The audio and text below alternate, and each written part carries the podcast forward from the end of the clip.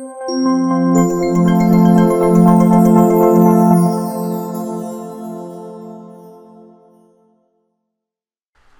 hello everybody. Welcome to Radio Pi. I'm Nick D'Orazio from OSIsoft, which is now part of AVEVA.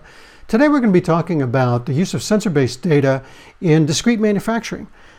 Weber Metals is a major supplier of aluminum and titanium forgings to the aerospace industry.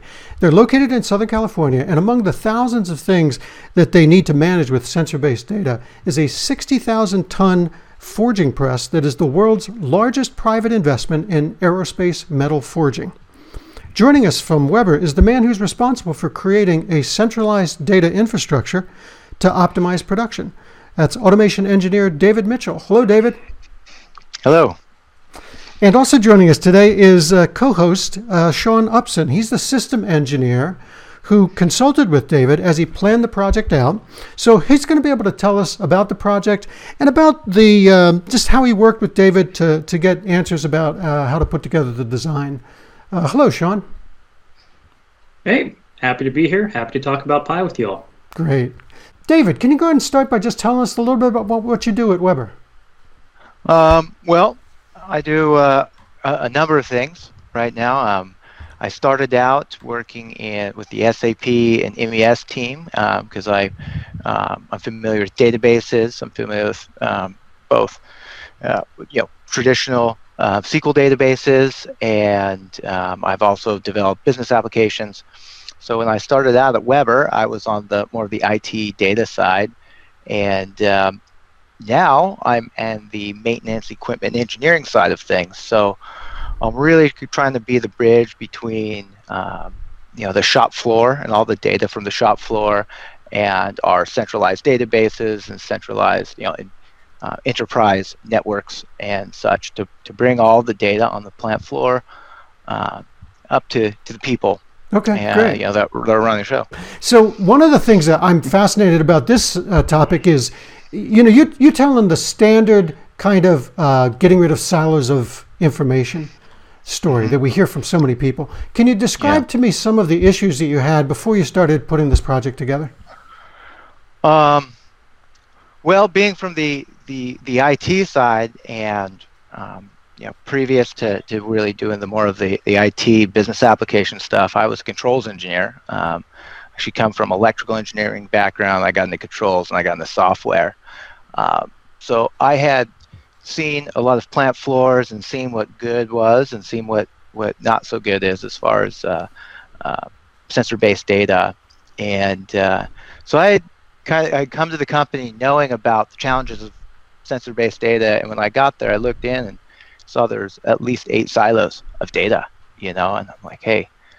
Um, and then they're trying to add another one and use MES, but I was like, no, this is not the right way because yeah, row column there's data the... for for time series data just really you're fitting you're trying to fit one thing into another thing. They, they don't really doesn't really work that well. No, I know we, we talk um, about that all the time. The it's it's great for transactional processing because you know you yeah. get a credit card, you want to back out. It's mm-hmm. great for that, but time series not yeah. so much optimized. No, it's not so good. It's not optimized. It's clunky.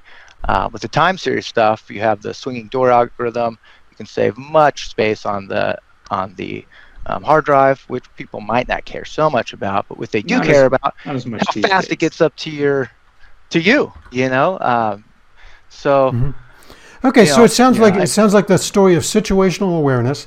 Um, yes. Stuff in, in, in a variety of places. Why was it difficult to pull all that stuff together?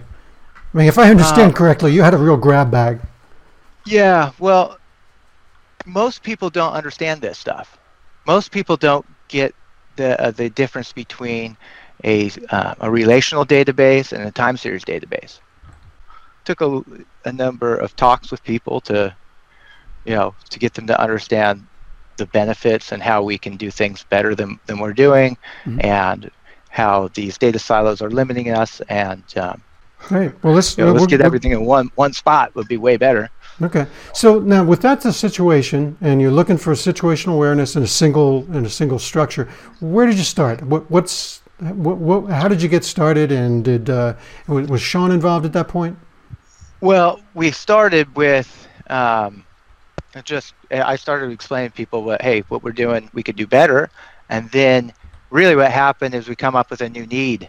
Hey, we need to record data on this. We need data on this, and um, proposals were put up for some more data silos, and I was able to say no, we got there's a better way, and was able to get it put in. The other project um, is 60k area. That is the new stuff.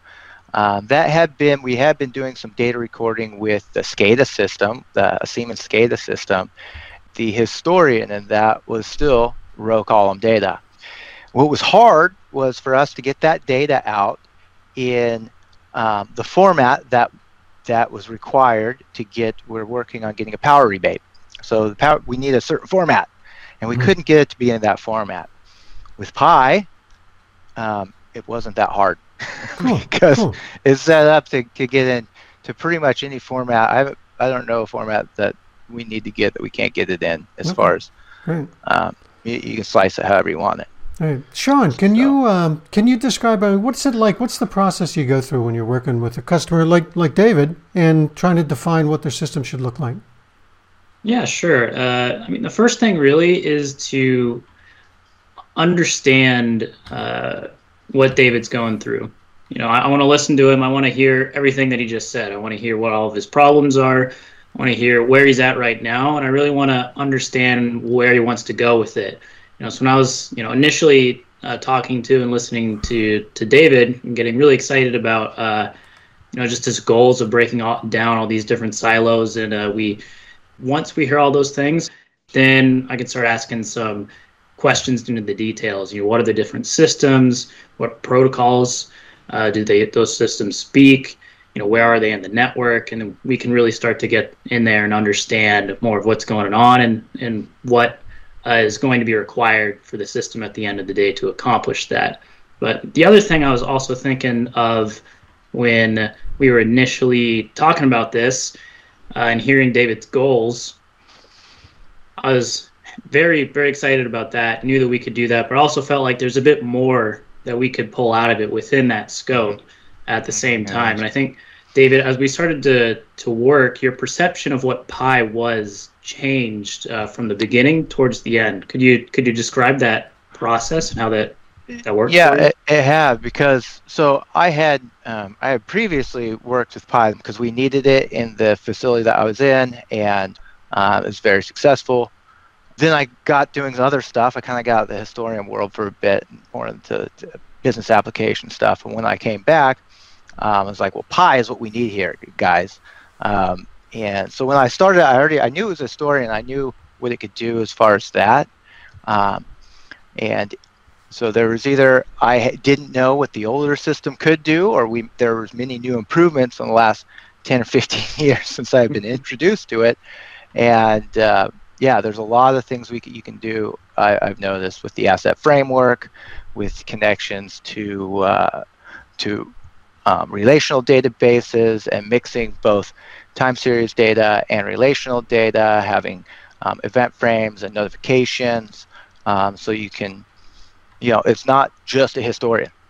Um, although that's the main thing that big thing that we need. We must do historian stuff, but it can do a lot more. It's a lot more flexible, a lot more powerful than the majority, in fact, any of the other systems that we have on the shop floor for this type of stuff. Okay, and we'll get we'll get into some of those other things.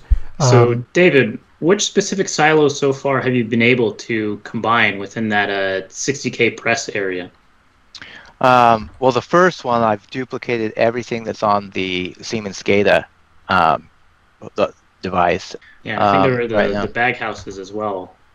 Yeah, so the bag houses were uh, a, a new system. So that was uh, T0 for data recording. It wasn't really replacing something, but what we did do was prevent another silo.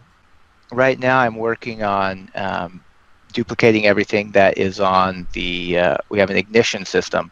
The thing with that is it's, it it works. It's in row column data, so it's not real efficient. Um, and while it meets requirements for many of the things that we do, it's um, nobody knows how it's currently at the company how to program it.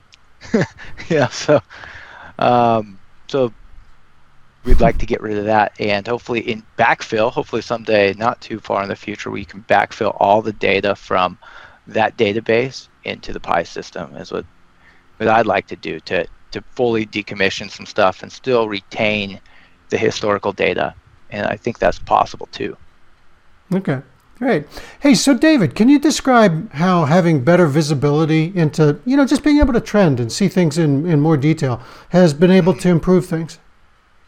Yeah, well, so part of the one of the things that we did when during commissioning of the bag houses, I was able to see how it was running and see how the, the, the PID systems were working, so everything was working, and noticed a few things that weren't working right.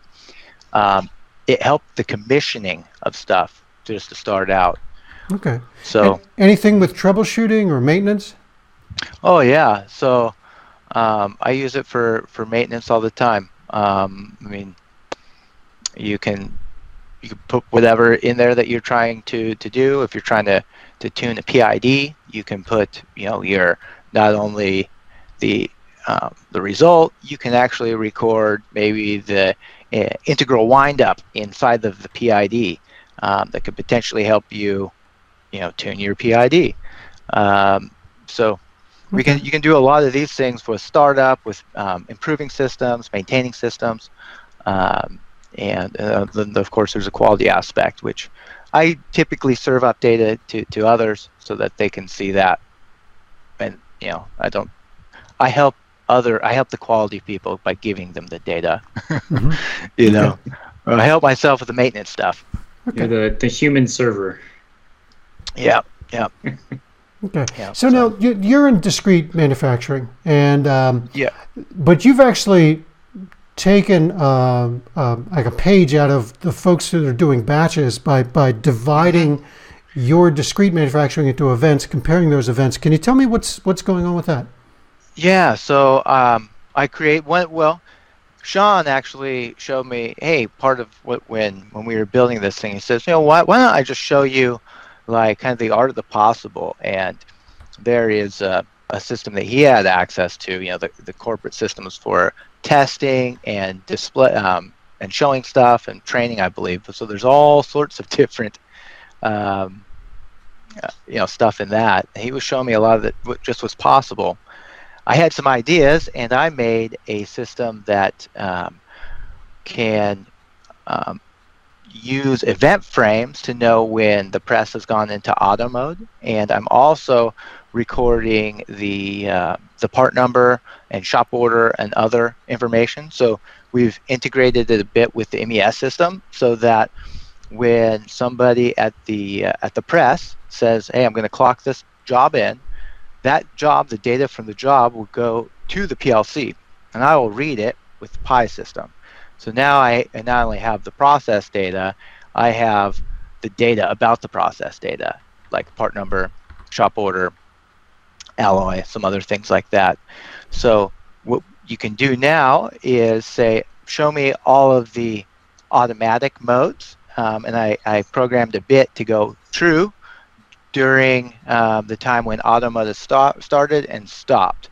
Uh, I programmed an event to uh, to go true and false, and I was able to use that to compare runs for uh, for different type of products and line everything up with each other so that you can see the press curves um, overlaid on each other for different product lines, and you can see the variation that does or doesn't happen in a product line to to try to discern, um, you know, No, that's better that sounds exactly. like a golden Yeah. batch. Yeah, type thing. the golden batch. That's Right, exactly what our batch customers are doing. So, what, what's what's it like? I mean, with that golden batch, does that help you better quality, better uh, better end product? Yeah, so um, some things are, are really uh, take uh, um, need to be really precise that we do. Um, like when we're doing um, titanium engine parts, Right. um, there are a lot of parameters that have to be just right, or you're not going to make that part right. We're just going to throw it away. We're just like, oh, go back to you know all that whatever you did it didn't work. You keep on doing it until you you get the right part.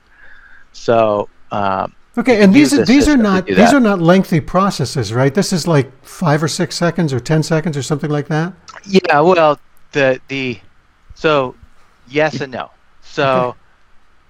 yes, the very critical thing happens in the five or six seconds, but you have a very hot part coming in that has to come in from an oven, and there's a manipulator that grabs the part and puts it in the oven. So there's minutes in between this five second event, right? You have to get an old part out, prep the dies, put a new part in that's at a certain temperature, get it seated right, and then you press. So it's a big, there's a big going on to do this stuff. Um, so and I imagine vari- variability data, within that. Yeah. Yeah, yeah. If you look at the whole data, it's uh, you know you'll you'll look at an hour's worth of data, but really what you really care about is mostly happening. There's about you know a minute of that. That's the gold, right, of the hour data because yeah, the pressing event for these things are, are usually pretty quick. Um, you know, you have a machine that's jogging down to get close to it, but now it's really what you care about is when the die hits the metal until it gets to the end. So that's that's the curve that you want of the whole maybe five minutes to get one part. There's five seconds of that that you're really looking at. Yeah. David, I remember uh, the first time when we brought uh, that screen up that had all the different uh, uh, events of you know the sixty thousand ton press, you know pressing down on your your parts, mm-hmm. uh, you know just the ten seconds and you know some values going over it, and yeah, uh, when you're looking at that, your eyes were just lighting up a bit. yeah, well, uh, yeah, like, what oh, it is, like, you don't know. This is great. Like our this is our, cool. Our metallurgists need to see this right now. Yeah, you know? yeah. Was, uh, yeah, yeah one okay, small cool. victory. Cool. So that's yeah. You, that's and, what I work and then for. after that, you're like, can we get? Can I get this data more often? You know, can I make yeah. this better? Yeah, okay. yeah. So I'm still looking at to you know what what's the next thing you know. Um, hey, so um, we hear a lot of customers talking about energy management. Um, are you doing anything with energy management now? Yes. Uh, well, kind of. Um, the project I'm actually was working on today. I had a small victory. Um, we're working on getting a rebate from Southern California Edison. Uh, with the, the new press, we put uh, a good amount of money in it to make it extra energy efficient with uh, very modern VFDs and algorithms that spin uh, motors down and try to reduce the power consumption of, of giant power hungry press. Um, so this, the modern technology should be much more uh, energy efficient than the older stuff. So if we can prove that that we've done it, um, then we get we get some rebates.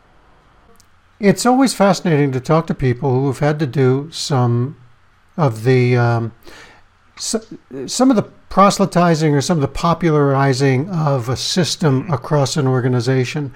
And if I understand correctly, you I mean you you had some really good milestones with that. What was it like working yeah. with this, showing it to different people, getting getting acceptance? What was that like for you?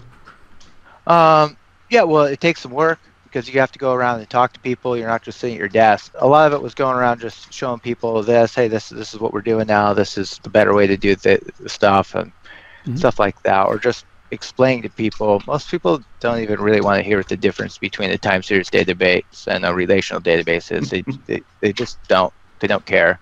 Yeah, well, what kind of um, response did you get when you showed, you know, what the capabilities oh, were? yeah, everyone liked it. So everyone's liked it. Um, particularly the uh, um, you know the people who deal with the um, ovens and stuff. It's uh, it's a much easier system to use than, than the other systems we have. Right. As for an end user perspective, just for the uh, the tools that that are available for reporting. Mm-hmm. Okay. Uh, one question we always ask is Has this helped with any larger corporate goals? I mean, you know, a lot of folks are big into sustainability or they're looking for, uh, like I said, to move into condition based maintenance or something like that. How about yourselves? Yeah. Was this, was this, did this align well to anything that you guys had been planning? I mean, some, some folks I mean, even have yeah, whole digital. Aligning tra- with, yeah. I mean, basically, the reasons we initially did it is working for all of those.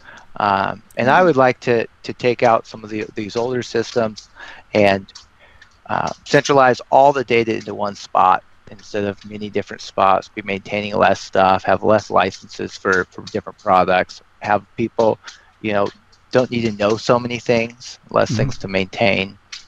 Um, it's kind of where I'm where I want to head. Um, also, okay. the, the ability to be able to relate data from one from one thing to another you know, if it's all in one spot, you can do it much easier. Mm-hmm. Okay. So, um, like a lot of engineers, do you have a piece of broken gear or like a fried motherboard or something that you keep on your desk as a memento? Um, well, I've got an old XP laptop on my desk right now. It's not a memento. I want to get it off because I'm programming a 20 year old HMI today. So it only runs on XP and this machine's about to die. So that's what I have on my desk right now. Goodness gracious. So you're working with an XP so you can. Yeah, Amazing. yeah, yeah. I, I was forced to. I was so okay. sad. Well, speaking of programming, so what's the coolest, either the coolest code you've ever written or the coolest calculation you've ever done? Oh, I'm thinking of that. You know, I'll tell you what. It was my previous job. Um, I programmed the control system um, to do a fast start for an extrusion process that saved us a lot of time. Um, the other thing I did is during for a stretching process, um, I was able to program the machine to automatically stretch.